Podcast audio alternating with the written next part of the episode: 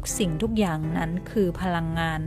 และเราเป็นพลังงานชนิดไหนเราก็จะดึงดูดเอาคนที่เป็นพลังงานชนิดเดียวกับเราเข้ามาในชีวิตของเรา การที่เราพบเจอสถานการณ์ต่างๆ ผู้คนแบบต่างๆ เข้ามาในชีวิตของเรา เป็นเพราะเราเลือกจัดสรรเข้ามาด้วยพลังงานภายในตัวของเราปรับเปลี่ยนความเคยชินของตัวเองใหม่ ปรับเปลี่ยนในเรื่องของรูปแบบความเชื่อ ความคิดคำพูด การจินตนาการที่ศึกษาจากคนที่มีความสุขแล้วพบว่า